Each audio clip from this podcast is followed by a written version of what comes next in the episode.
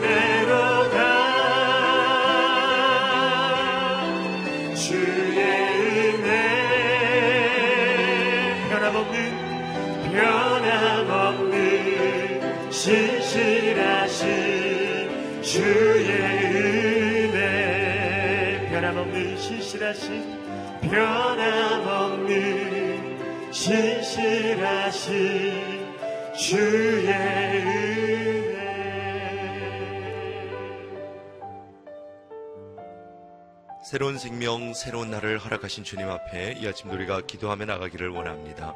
주님 이 아침 우리 각 사람 위에 은혜를 베푸시되 우리의 연약한 믿음을 강건케 하여 주시옵소서.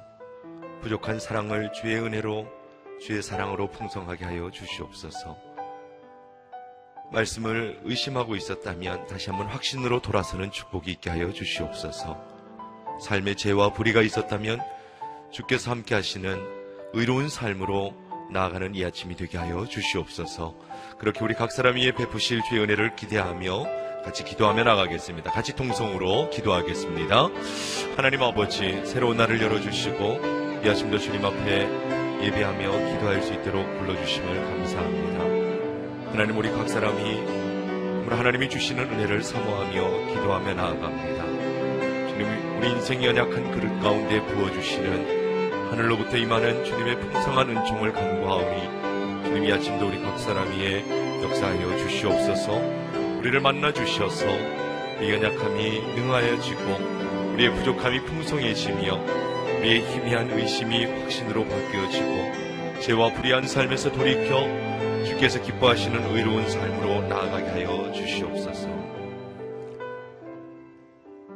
주님 이 아침 우리가 주님 앞에 예배하며 나아갑니다 채워지지 않은 연약한 인생의 빈 그릇 가운데 하늘로부터 임하시는 마른 땅을 적시는 풍성한 은혜와 같은 주님의 은총의 손길을 기다리며 나아갑니다.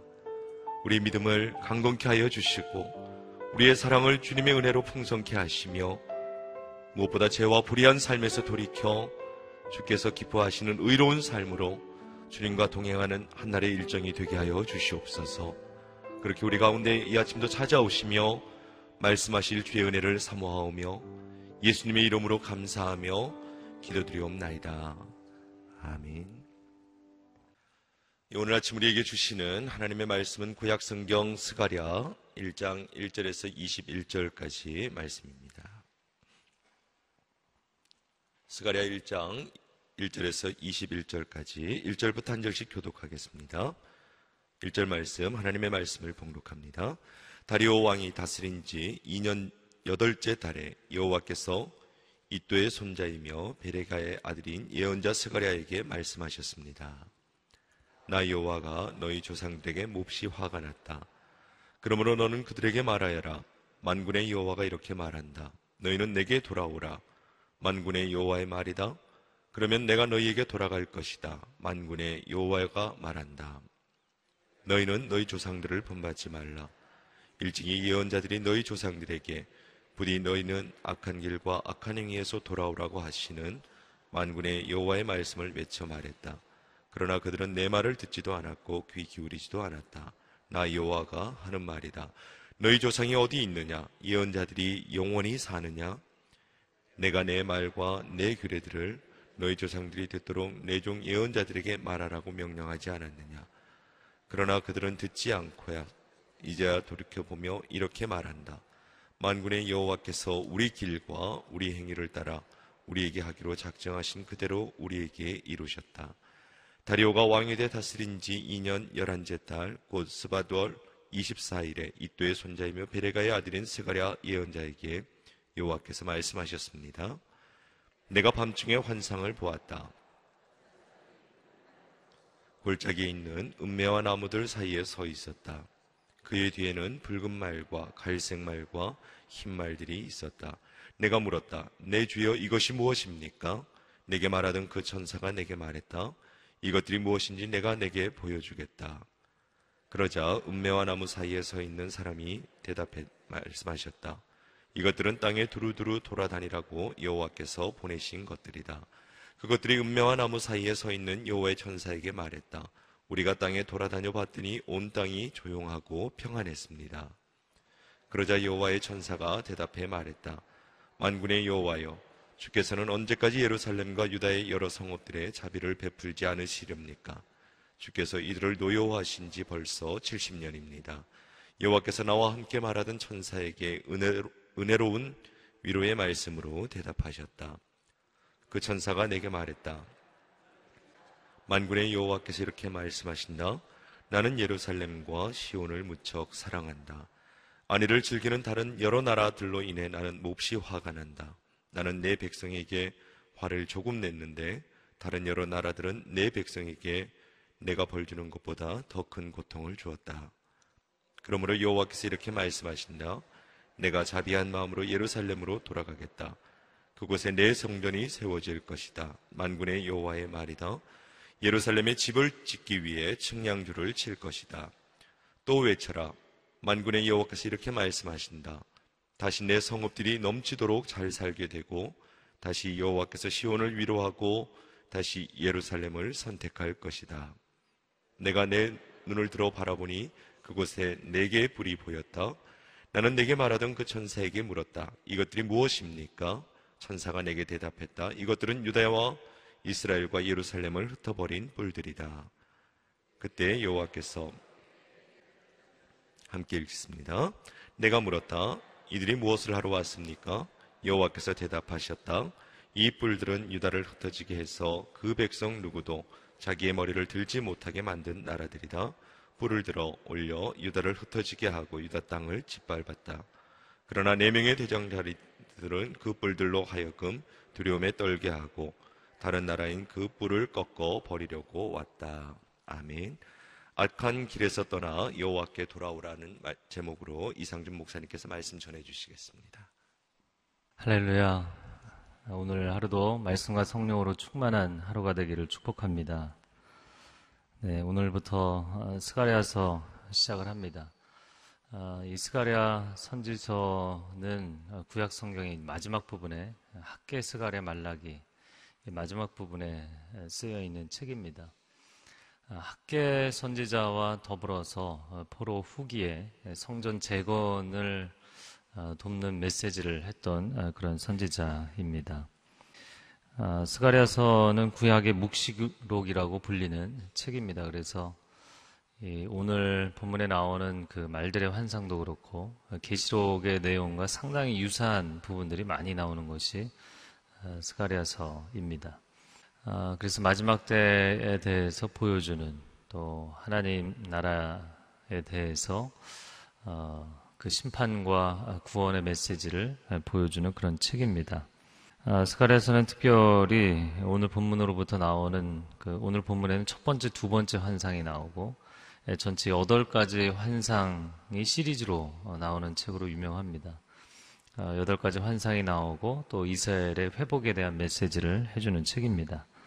오늘 본문의 1절 말씀 같이 읽어보겠습니다. 시작.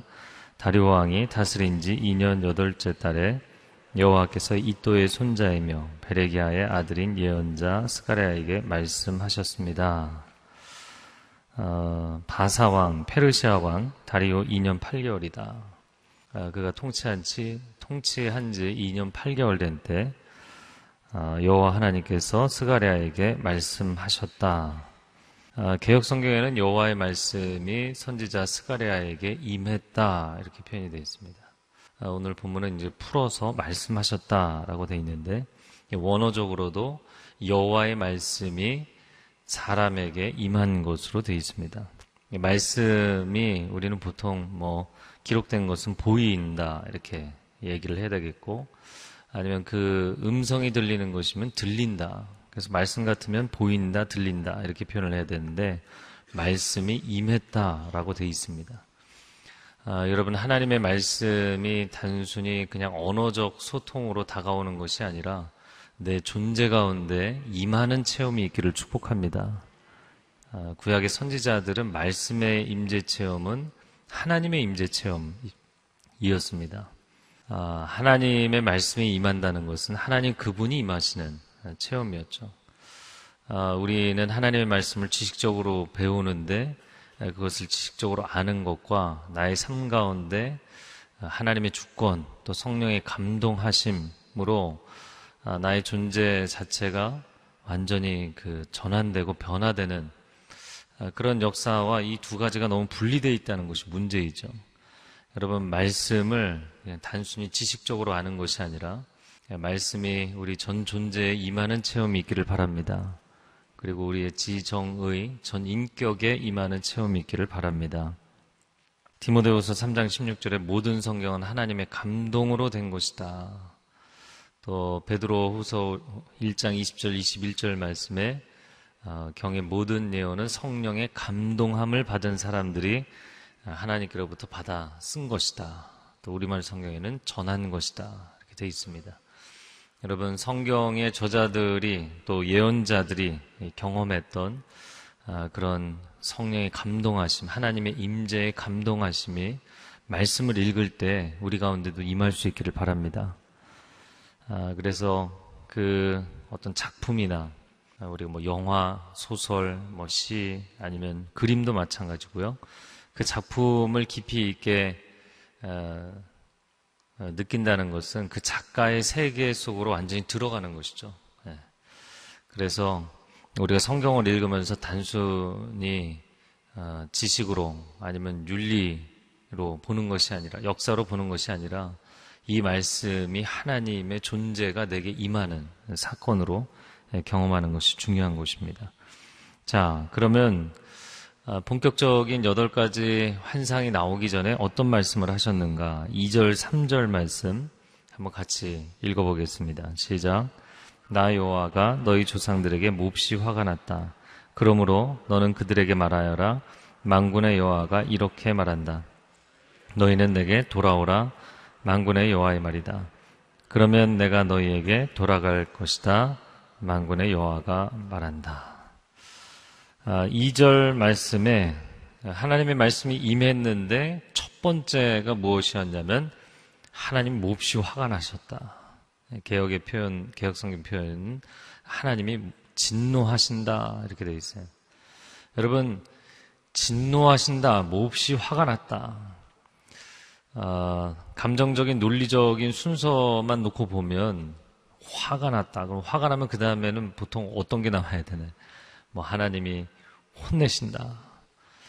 아, 하나님의 심판이나 아, 또 아니면 하나님께서 이스라엘 백성들을 내치시고 멀리 하신다. 이런 내용이 나와야 되는데 아, 저는 2절을 읽고 3절을 읽는데 전혀 그런 논리적 흐름이 아닌 것이죠. 3절에 예, 하나님께서 몹시 화가 나셨으니까 빨리 와라.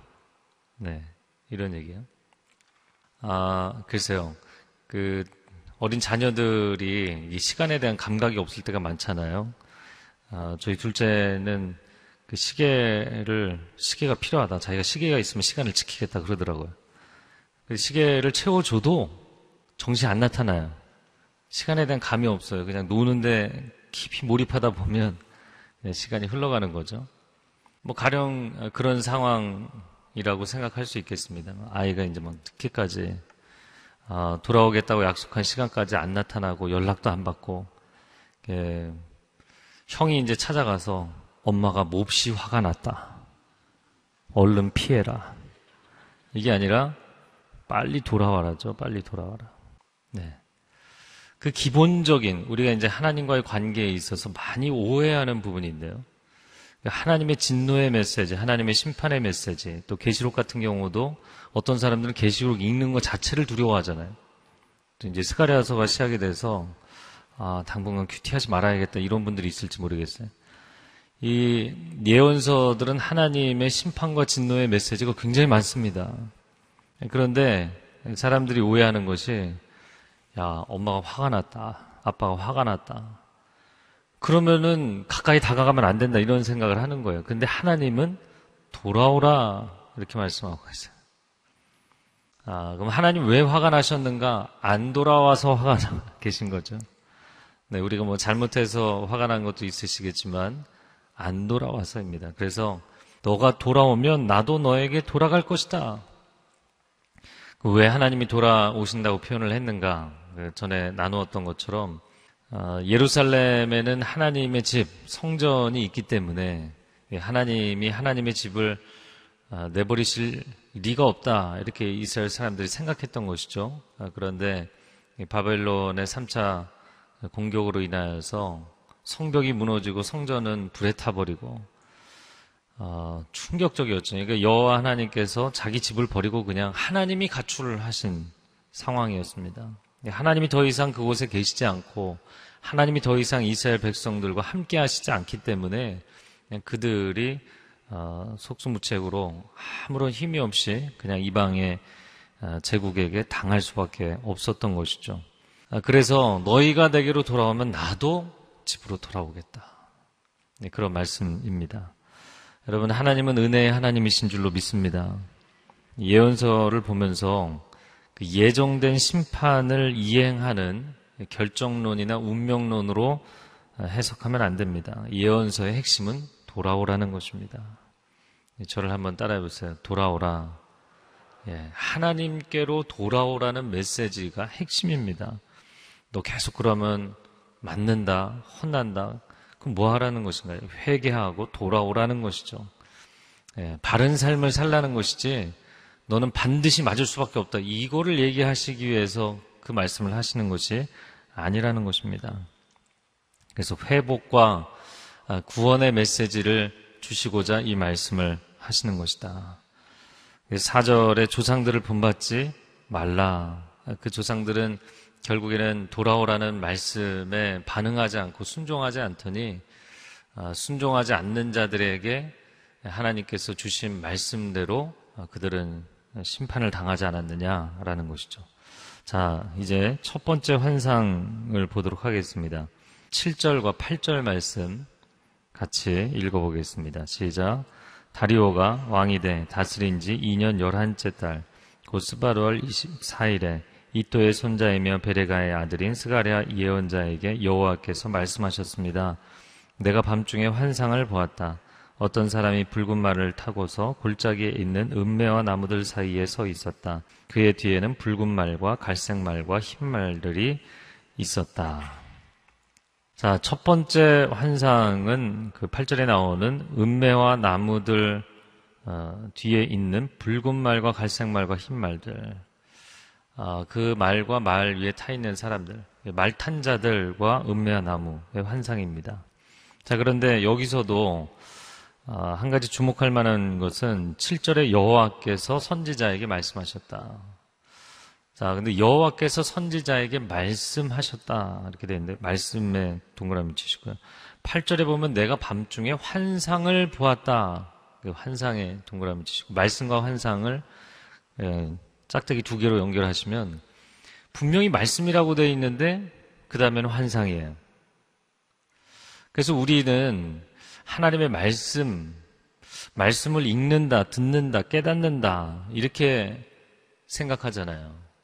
그래서 굉장히 평면적으로 접근하죠. 근데 선지자들이 체험한 말씀 체험은 입체적인 말씀의 체험이었어요. 그 말씀이 아, 보이는 환상으로, 들리는 음성으로, 그래서 오디오 비주얼하게 시청각적으로 임했습니다.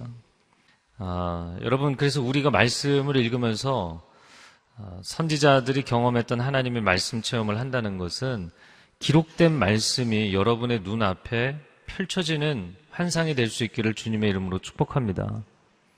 네, 이 말씀을 그냥 평면적으로 보는 것이 아니라 입체적으로 보는 아, 예수 그리스도 말씀으로 말씀이신 분이 이 땅에 사람의 형상을 입고 오셨잖아요. 아, 예수 그리스도 이 사복음서를 읽을 때 아, 예수님과 함께 그 시대를 경험할 수 있는 주님의 얼굴을 바라보고 주님과 대화하는 축복이 있기를 바랍니다. 네, 선지서들을 볼 때도 선지자들이 보았던 그 환상에 대한 체험이 우리 가운데도 있기를 주님의 이름으로 축복합니다. 자, 그래서 8절에 밤중에 환상을 보았다. 근데 그 환상이 어떤 환상인가? 아, 어떤 사람이 붉은 말을 타고서 골짜기에 있는 은매와 나무들 사이에 서 있다. 은매화 나무 밑에 설명이 되어 있는데요. 향기로운 잎과 꽃을 피우는 상록 관목이다.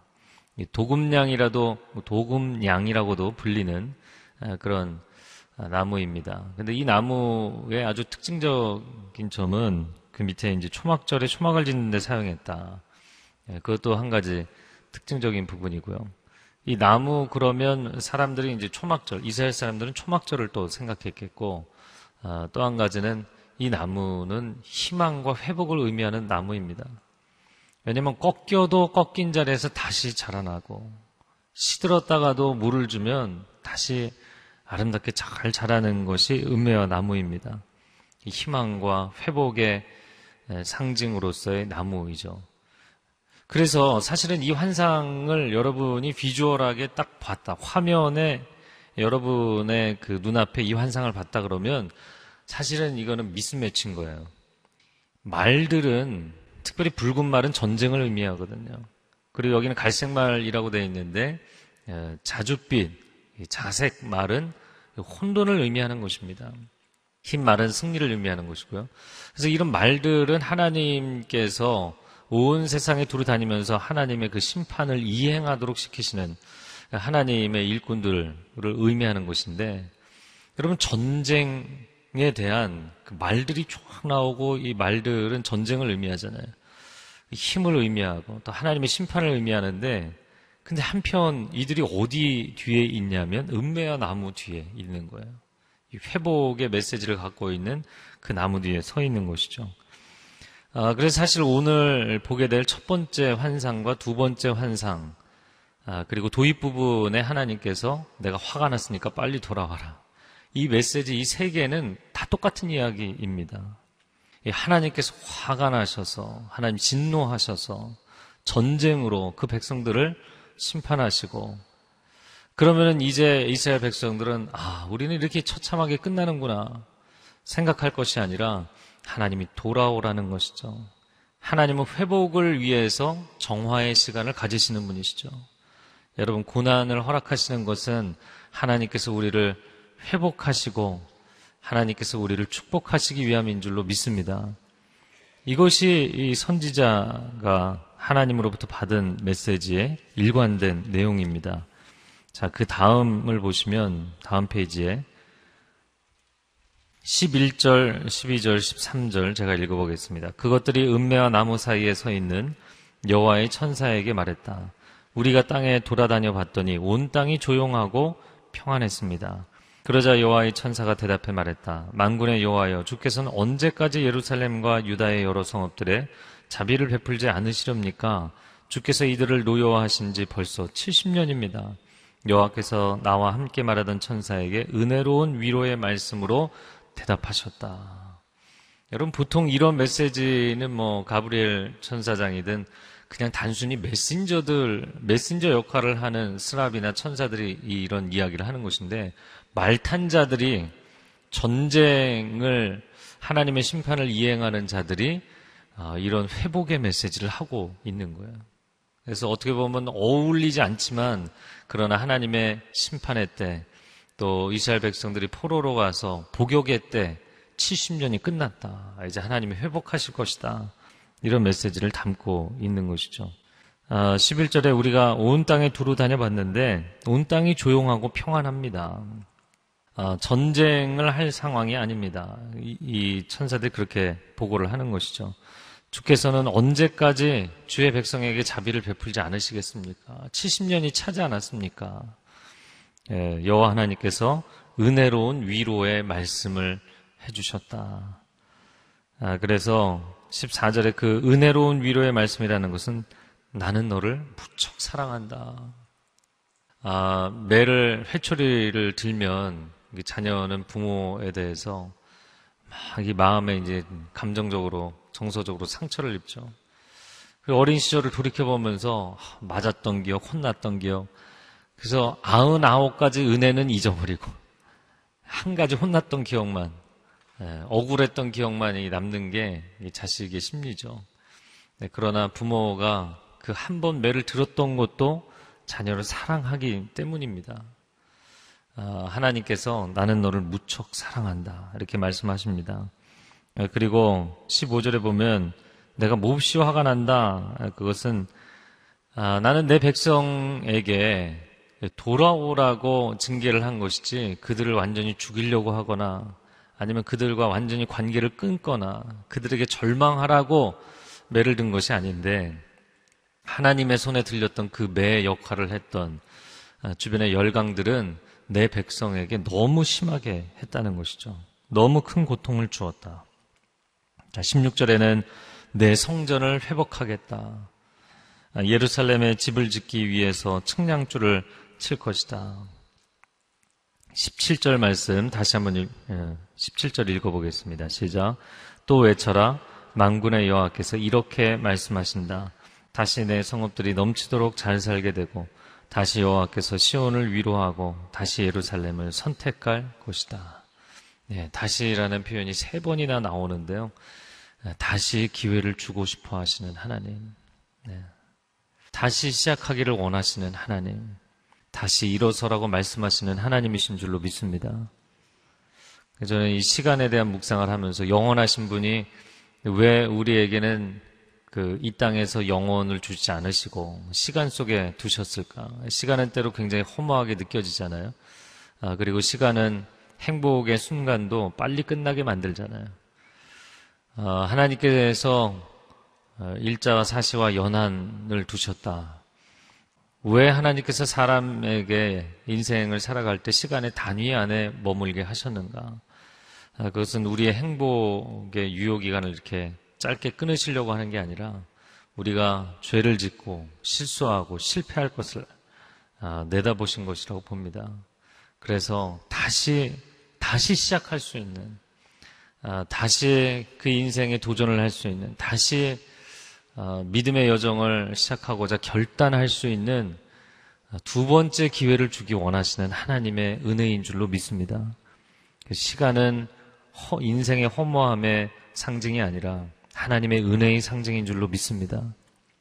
또 사람이 시간 속에 살면서 하루 굉장히 많이 실수하고 실패했는데도 다음날 일어나서 어제 힘들었던 거를 까먹잖아요. 참 이 망각의 은사입니다. 망각은 은혜예요. 그리고 다시 시작한다는 것도 은혜입니다. 여러분, 가정 안에서도 부부 간에 갈등이 있, 다가도 다시 시작하잖아요. 어, 저를 한번 따라해 보시겠어요? 다시 시작하겠습니다. 물론 뭐 늘 같이 있지만, 그러나 마음을 새롭게 해서 다시 시작하는 건 다시 새 노래를 부르고, 다시 새 은혜를 구하고, 아, 다시 서로를 용납해주고, 어, 하나님께서 우리에게 그렇게 다시금 기회를 주시는 것처럼 여러분 주변에 있는 사람들에게 은혜를 나누는 하루가 될 수 있기를 바랍니다. 자, 18절부터는 두 번째 환상이 나옵니다. 18절과 19절 말씀 같이 읽어보겠습니다. 시작. 내가 눈을 들어 바라보니 그곳에 네 개의 뿔이 보였다. 나는 내게 말하던 그 천사에게 물었다. 이것들이 무엇입니까? 천사가 내게 대답했다. 이것들은 유다와 이스라엘과 예루살렘을 흩어버린 뿔들이다. 뿔은 강력한 힘과 권세를 의미하는 것이죠. 그래서 그 뿔들이 무엇인지 21절에 나라들이다 이렇게 이야기를 했습니다. 그래서 계시록의 환상에서는 이제 뿔들이라는 표현도 많이 나고요. 멸류관, 뿔, 또 짐승 이런 것이 이제 나라, 왕, 제국, 세상 권세를 의미를 하죠. 여기도 이제 뿔이 나왔는데 네 개의 뿔입니다. 3이라는 숫자는 성경에서 하나님의 완전수로 쓰이고 4는 어, 이 땅의 천상의 완전수인가 아니면 지상의 완전수인가 4는 동서남북 사방을 의미하기 때문이죠. 아, 그리고 그 3과 4를 합쳐서 다시 하나님의 완전수로 쓰이기도 합니다. 자, 그래서 이 세상 권세, 하나님이 심판의 도구로 들어서 쓰신 그 심판의 권세, 네 개의 뿔인데요. 그 네 개의 뿔에 대해서는 해석이 분분하지만 스가랴 선지자의 시대를 놓고 본다면 바벨론, 바사, 헬라, 로마 이 네 개의 제국으로 보는 것이 가장 합당하리라고 생각이 됩니다. 자, 그런데 그들이 두 번째, 첫 번째, 두 번째, 세 번째 뭐 다 마찬가지인데요. 하나님이 심판의 도구로 들어서 쓰셨더니 그들이 자만하고 아니라 해서 하나님이 명하신 것보다 지나치게 했던 것이죠. 그래서 하나님이 그 교만의 뿔을 꺾기 위해서 대장장이들을 세우신다. 뭐 이 대장장이는 그럼 누구인가? 그래서 그것에 대해서는 또 해석이 어, 분분하기보다는 명확하지 않다. 이렇게 보는데 예, 하나님이 하나님의 메신저들을 통하여서 하나님의 일꾼들을 통하여서 세상을 새롭게 하시는 줄로 믿습니다. 자, 그래서 어, 오늘 마지막 21절 말씀을 읽어보겠습니다. 시작. 내가 물었다. 이들이 무엇을 하러 왔습니까? 여호와께서 대답하셨다. 이 뿔들은 유다를 흩어지게 해서 그 백성 누구도 자기의 머리를 들지 못하게 만든 나라들이다. 뿔을 들어올려 유다를 흩어지게 하고 유다 땅을 짓밟았다. 그러나 네 명의 대장장이들은 그 뿔들로 하여금 두려움에 떨게 하고 다른 나라인 그 뿔을 꺾어 버리려고 왔다. 어, 여러분 세상 권세는 하나님의 역사를 만들어내는 도구인 줄로 믿습니다. 하나님이 친히 어, 다스리시고 다루시고 또 책임지십니다. 사실 우리가 살아가는 시대에 우리가 뭐 회사라는 조직, 뭐 교회라는 조직, 또 나라라는 조직, 사람들은 다 이 조직의 우산 아래에 있는데 그런 거대한 그 틀 안에 있다 보면 불의한 세상, 또 악한 세상을 볼 때 너무너무 그게 이제 나를 위한 보호장치가 될 때도 있지만 내 영혼을 짓누르는 아, 그런 답답한 마치 포로수용소 같은 아, 간방과 같은 그런 느낌으로 다가올 때가 있습니다. 그리고 마음 가운데 큰 고통이 있고 어려움이 있는 것이죠. 여러분 그러나 그런 시대를 향하여서 하나님께서 그 권세, 세상 권세를 친히 다루신다는 것을 믿음으로 선포하시기 바랍니다. 성경의 역사들을 보면서 두 가지 측면으로 보아야 되는데 하나는 우리는 우리가 서 있는 위치에서 내 옆에와 내 위에 정도밖에 안 보이는 거예요. 그러나 그 위에 위에 누가 계시는가? 하나님이 계신 거죠. 하나님은 이 세상 권세들을 주관하시는 분이시고 역사를 주관하시는 주관자가 되십니다. 가이사에게 세금을 바칠 것이냐 말 것이냐. 그래서 종교 지도자들조차도 바로 그들 위에 있는 로마 황제밖에 보이지 않는 거예요. 근데 예수님께서 가이사의 것은 가이사에게, 하나님의 것은 하나님께 입체적인 관점으로 말씀하시죠. 그 권세만이 있는 것이 아니다. 그 권세를 세우신 하나님이 계신다. 할렐루야. 그래서 그 다음 단계가 보여야만 내 영혼의 답답한 게 뚫리게 돼 있어요.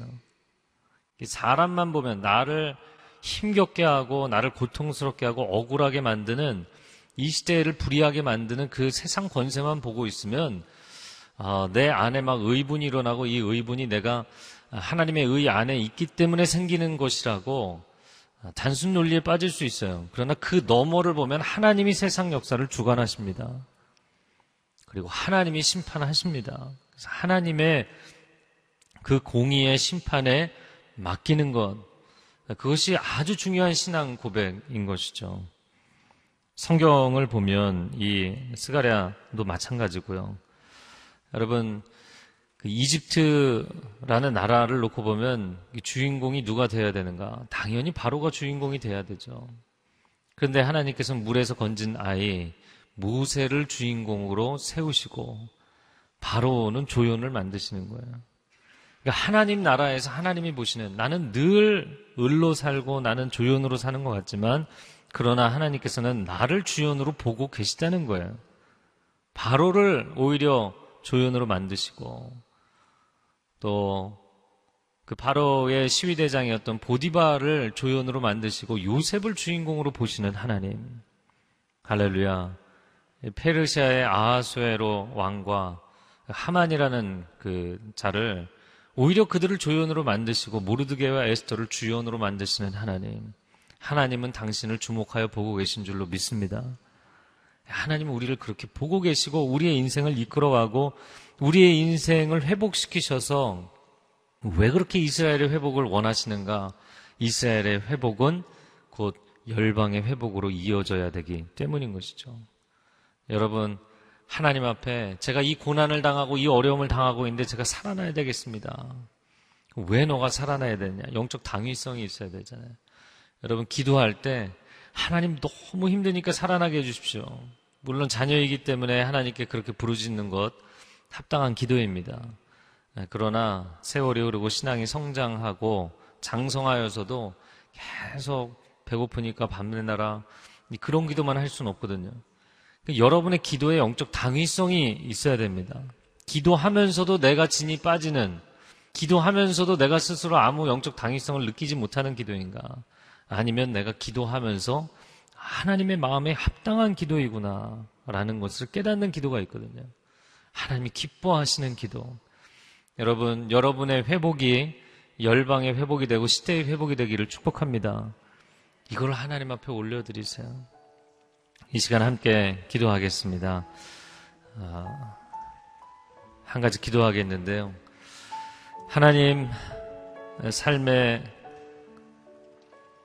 무겁게 짓누르는 것 같은 고난의 문제, 고통의 문제를 우리 각자가 끌어안고 있습니다. 그러나 이 문제를 왜 하나님께서 빨리 해결해 주시지 않는지 답답해하고 힘들어하는 사람들이 있습니다. 그러나 시편 23편 5절 말씀에 원수의 목전에서 상을 베푸시는 하나님 원수의 목전에서 상을 베푸시는 하나님이신 줄로 믿습니다. 원수를 제거하시고 상을 베푸시는 것이 아니라 원수가 보고 있는 그 코앞에서 상을 베푸시는 하나님이신 줄로 믿습니다. 고난이 있음에도 불구하고 승리를 주시고 회복을 주시는 하나님인 줄로 믿습니다. 하나님 내 인생 가운데 그 하나님의 전쟁의 메시지 또 하나님이 사용하신 심판의 도구들로서의 뿔들이 있을지라도 하나님께서는 그 한가운데서 구원의 역사를 일으키시는 분인 줄로 믿습니다. 하나님을 신뢰하는 것이 우리 영혼의 힘이 되게 하여 주시옵소서. 여호와 하나님을 신뢰하는 자가 그 심령에 하늘의 평강을 누리게 하여 주옵소서. 그리고 이 고난의 시간을 뚫고 나가게 하여 주시옵소서. 우리 두 손을 들고 주여 삼창 기도하겠습니다.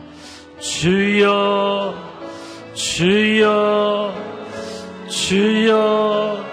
오, 사랑하는 주님 감사합니다. 주께서 우리의 인생 가운데 때로는 힘겨운 시간을 지나가게 하시고 사망의 음침한 골짜기를 지나가게 하시고 하나님 물 없는 그 웅덩이 가운데 빠져 있는 것처럼 힘들고 어려운 시간을 지나가게 하시지만 하나님이 어두운 터널을 지나가게 하시지만 그러나 하나님께서 우리를 살리시고 회복하기를 원하시는 줄로 믿습니다. 두려워하고 하나님과 멀어지는 것이 아니라 우리 하나님께로 돌아오는 하나님의 사람들이 되게 하여 주시옵소서. 하나님이 몹시 진노하셨으니 속히 돌아오라 말씀하십니다. 속히 돌아오라 말씀하십니다. 세상에 매여 있는 마음으로부터 속히 주께로 돌아오라 말씀하십니다. 방황하는 자녀들이여 속히 하나님께로 돌아오라. 주님 말씀하십니다. 고통받고 고난 가운데 있는 자들이여 속히 하나님께로 돌아오라 말씀하십니다. 오 하나님 주께로 돌아와 주님이 치유하시고 회복하시는 손길을 경험하게 하여 주시옵소서. 하나님은 치고 싸매어 주시는 하나님이신 줄로 믿습니다. 주께서 우리에게 이른 비와 늦은 비로 우리를 치유하시고 회복하시는 분인 줄로 믿습니다. 성전이 무너졌다가도 그 성전을 회복하시는 하나님이신 줄로 믿습니다. 주님, 우리가 돌아오면 주께서도 돌아오시겠다 약속하셨사오니 그 약속이 이루어지게 하여 주옵소서. 우리 가정의 일터의 이 시대 가운데 그런 영적 회복이 일어나게 하여 주시옵소서. 오 주님, 귀한 스가랴 선지자의 환상을 통하여서 우리 가운데 말씀하여 주시니 감사합니다. 우리는 우리 인생의 고난과 고통의 상황이 오면 하나님이 진노하셨다고 두려워하며 불안해하며 어떻게 해야 되느냐고 오히려 하나님과 멀어지는 사람들까지 있습니다. 예배를 등지고 기도하는 것을 포기하는 사람들도 있습니다. 주님, 주께서 몹시 화가 나셨으니 속히 돌아오라 말씀하십니다. 우리가 회복되기를 원하시고 회개하기를 원하시고 치유되기를 원하시는 하나님이신 줄로 믿습니다. 하나님 우리 가정 가운데 방황하는 자녀들이 있습니까? 속히 돌아오게 하여 주시옵소서. 하나님 재정적인 문제, 기업의 문제, 관계 어려움의 문제, 영적인 침체의 문제 가운데서 주님 다시 일어서게 하여 주시옵소서. 다시 시작하기를 원하시는 그 하나님의 은혜 가운데 돌아오는 귀한 하루가 되게 하여 주시옵소서.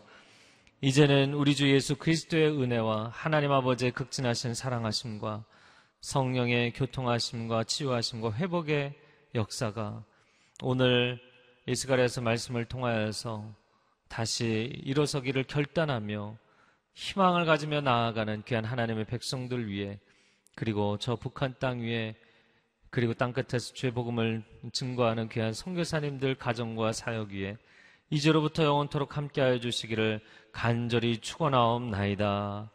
아멘.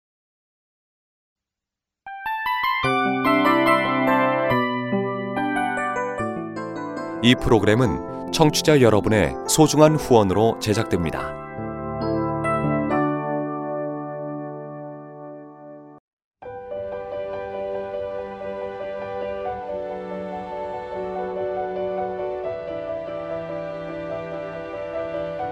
세상에는 수많은 교회들이 있지만 더 깊이 있는 말씀 강해를 찾기 위해 크기로만 교회를 선정하지 않습니다. 보다 좋은 영적 콘텐츠를 더 많이 나누기 위해 방송비를 받지 않습니다. 1년 365일 복음만 전하고 싶어서 우리는 광고를 하지 않습니다. 온누리의 복음을 땅끝까지 CGN TV와 함께 땅끝 선교사가 되주세요.